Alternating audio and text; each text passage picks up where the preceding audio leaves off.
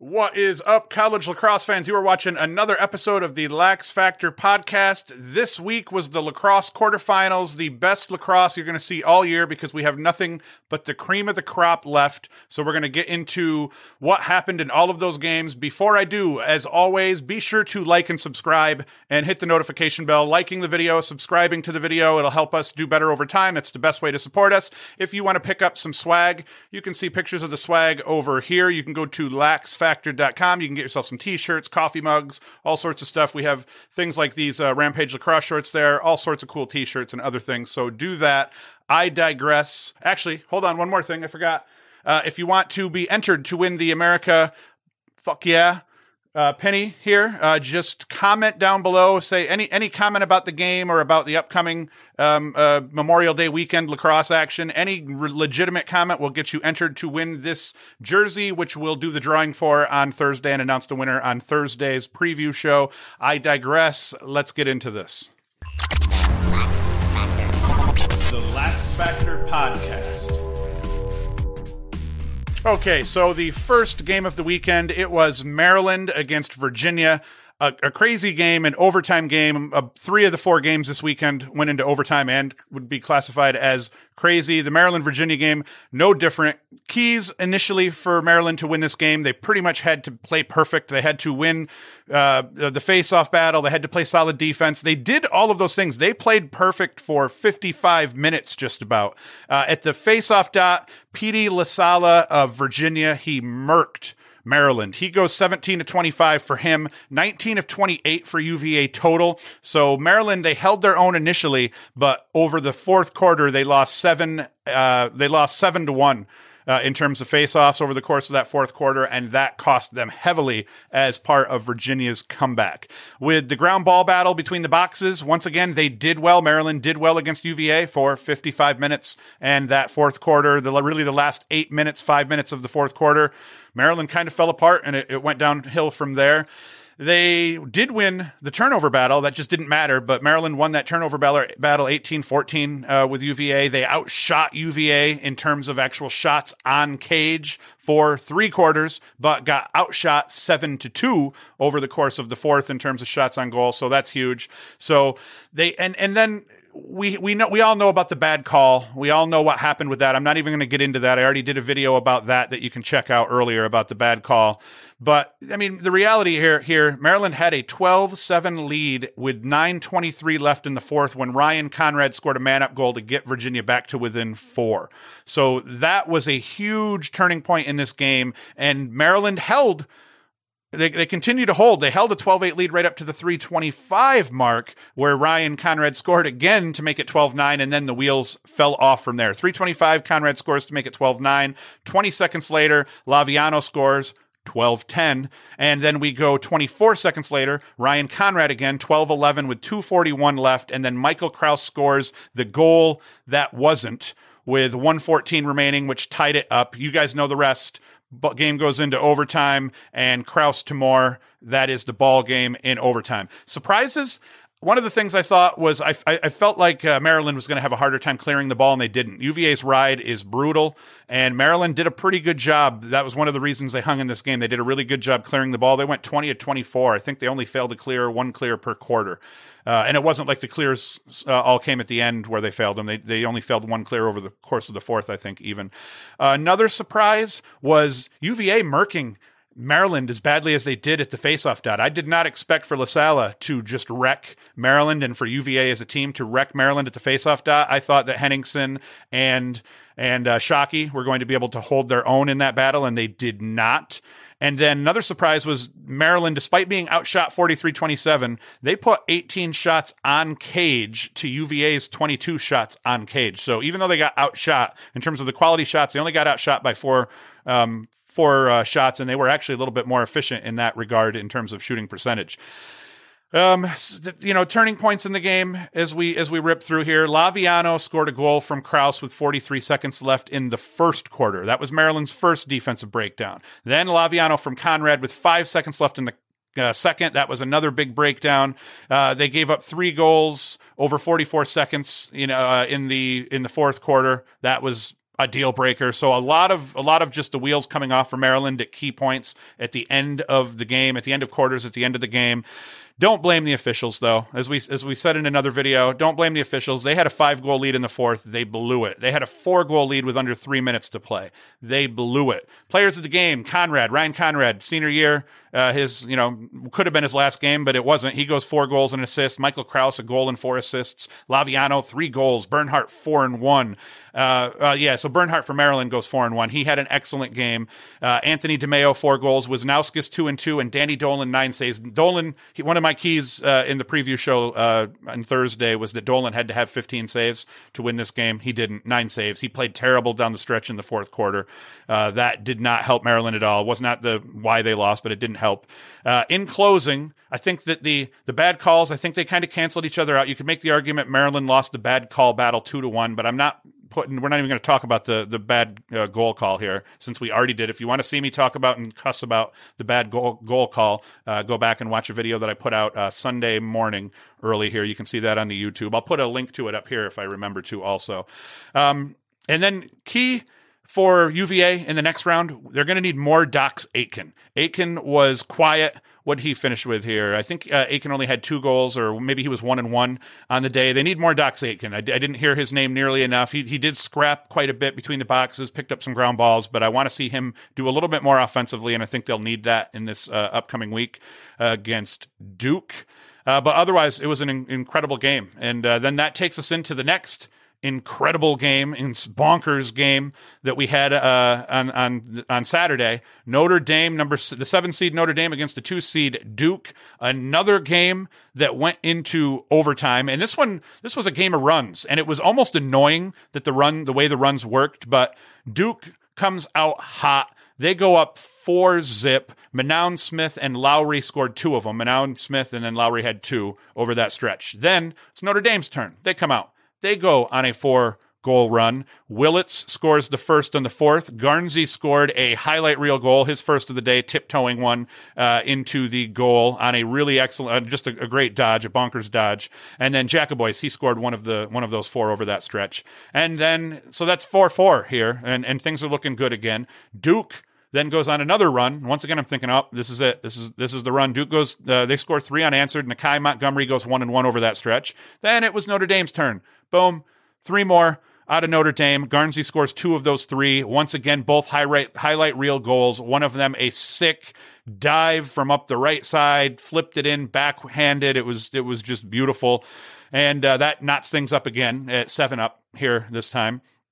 And then once again, Duke's turn. Three goal run, 10 7 lead, Quigley, Manown, and Carpenter. And then, ooh, we had some goals exchanged. Notre Dame, Duke exchange goals. Hallenbeck off a fast break from uh, Timmy Phillips, and then uh, Carpenter uh, scores one from Seau. So we are back to uh, 11 8, I think, here at this point. And then Notre Dame scores four straight, and they actually took their first lead off back to back goals by Bryan Costabile. Garnsey went one and one over that stretch, and, and Costabile scored two goals over that stretch, giving Notre Dame their first lead of the game. That was a, a huge turning point in this game as Duke kept having an answer to everything that Notre Dame had thrown at them, and except for this time, and Notre Dame takes the lead. Uh, but then Duke decides, ah, we're, we're going to have our, our game of runs here. They score the next two to take the lead back 13 12. Brian Willits tied it on a, a sweet play. Garnsey fed Willits on the, uh, Garnsey was on the crease on a man up play. Ball comes in from out top. They hit Garnsey. Garnsey sees that Willits all by himself on goal line extended and just boots it right down to Willits on the crease. Willits has a little bit of time and then sticks one uh, near pipe. Really, really nice finish by Willits, actually. So it's OT. We're going another game, second game of the, of the weekend, second game of that first day is going to OT.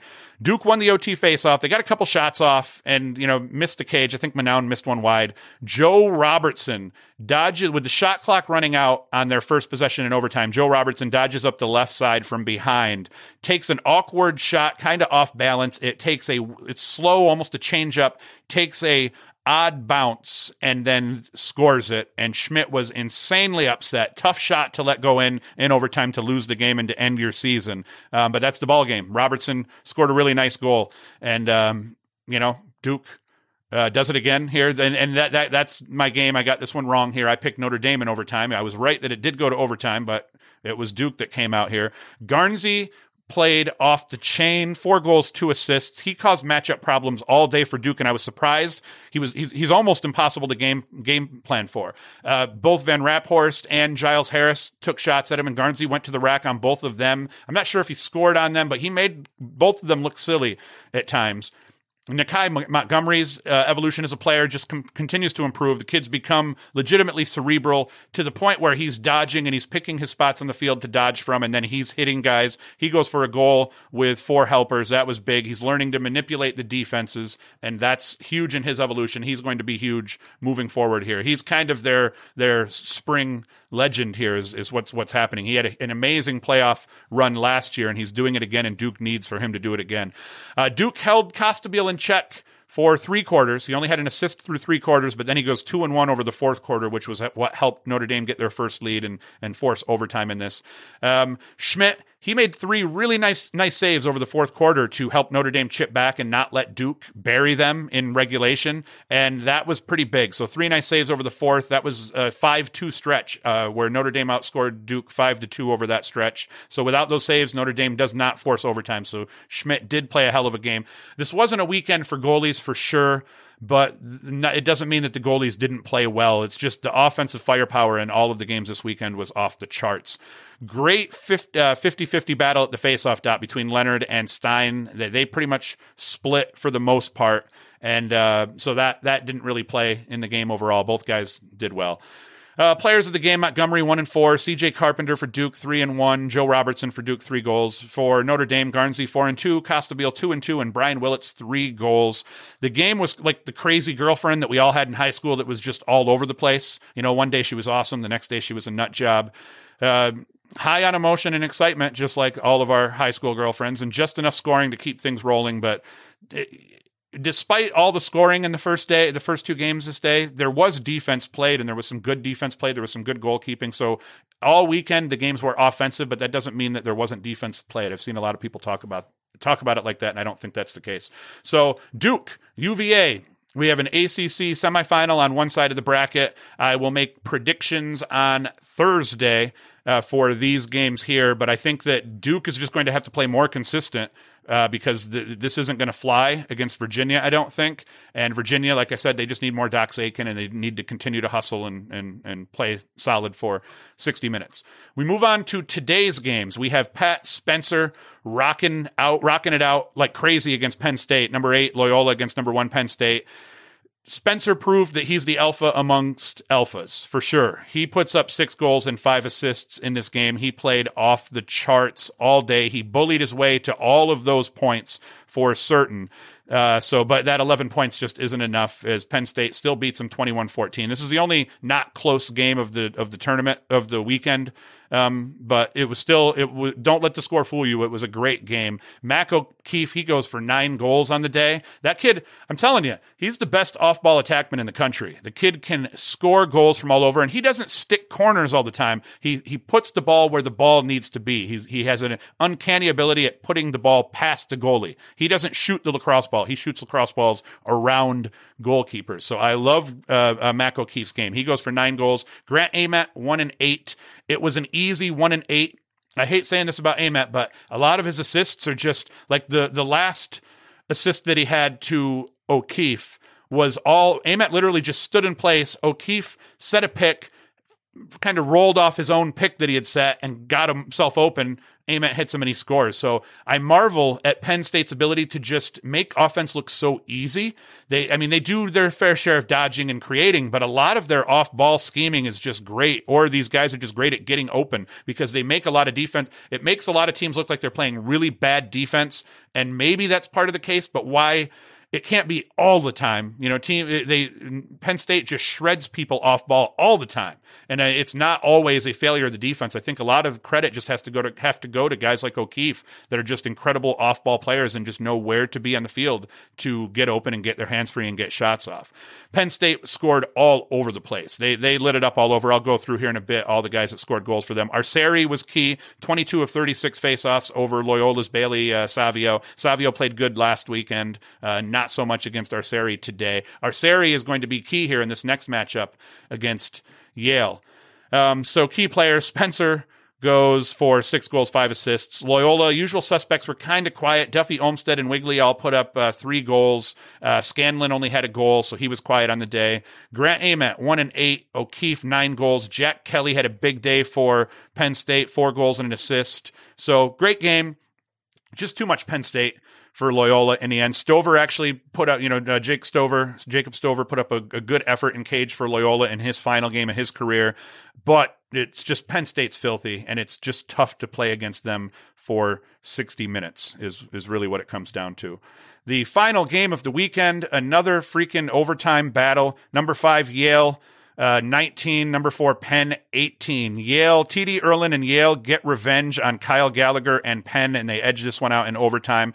Uh, the, it didn't disappoint either. The face-off battle between Gallagher and Ierlan was incredible.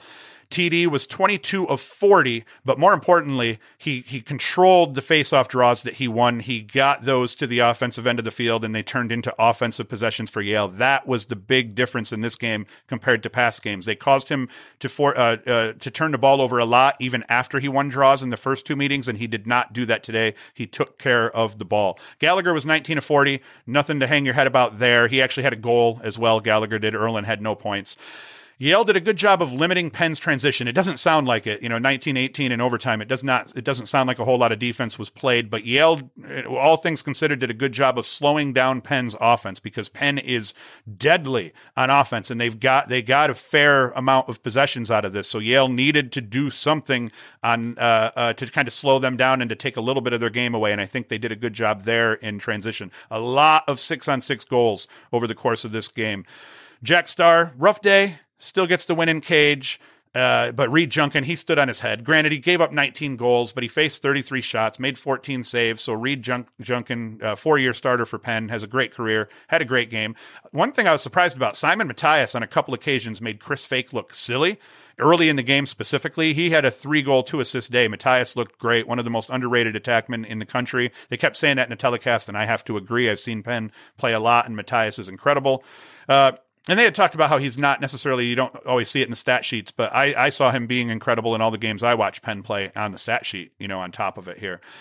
Yale edged Penn in all of the key categories. Faceoffs 22 to 19, ground balls 35-28, one less turnover, seven more shots on goal. Yale they played a solid game from start to finish. It started with Ierlan, but they finished it in all areas. Jackson Morrill, four goals, three assists. That was the game they needed him to play. They needed him to be the alpha in this game, and he was. Lucas Cotler, four goals and an assist for Yale. Brandau not scoring goals, but one and three for Yale. Matt Brandau was. Simon Mathias, three and two, like I said. Bartolo and Lully. Bartolo's a big boy for Penn. He's a nice looking lacrosse player. He goes for three and one. Lully also. And then Dunn and Goldner, they each go for three goals each. In closing, it was a great game, start to finish, tons of offense, not terrible on defense. There was some defensive highlights too, but uh, Penn State's just got a tough draw. Or, or uh, yeah, Penn State's going to be a tough draw for Yale here. Uh, but oddly enough, Yale um, I can't remember here now. I'm drawing a blank all of a sudden. Did Yale beat Penn State or did Penn State beat Yale? I want to say that Yale gave Penn State their only loss of the game, or year so far. Yes, that is true. And I want to say that TD Ierlan murked Gerard Ar- in that game. One thing I don't think we'll see this time is I don't think we'll see Ierlan completely murk Arceri like he did last time. Um, and I think that I don't know. It's going to be a tough game. Uh, this is the. I actually thought Loyola at one point during the game was going to have a good shot against Yale. Didn't or against uh, Penn State. Didn't work out that way. Yale, if anybody can beat Penn State, it's going to be Yale. I actually liked uh, Penn's chances also, but I think that this is where Penn State got screwed in their bracket. I think they have the tougher game here in the semis than say Virginia or Duke. Either of them do. I mean, you got to play Penn or Yale teams that can control the face-off X like that, and and Yale and TD Ierlan, they're going to control the face-off X. So I think that's a rough draw. And if any, like I said, that Kyle Gallagher was TD Ierlan's kryptonite, I think Yale is obviously um, Penn State's uh, kryptonite. And in terms of just limiting their possessions, nobody can do that like Yale can. Um, uh, that, that's going to be it, though. I think I kind of ran a little bit long here. We will uh, probably put up a couple more short shows here over the next day or two, so be sure to check back. If you want to support us, as always, share this video, like this video, subscribe to the channel. If you want to get some swag, go to laxfactor.com forward slash shop or just laxfactor.com, that works too. If you want a shot at winning the penny, uh, this is from tribelacrosse.com. You can go and check out all their pennies and their shorts and their t-shirts at tribelacrosse.com. But if you want to win this one, we're going to announce the winner on Thursday. Just comment down below, make it thoughtful. Don't say I'm the first or whatever. It has to be a legit comment about the about the games uh, to be played or the games that were just played. And as always, thank you for watching. Best of luck to everyone this week. Enjoy.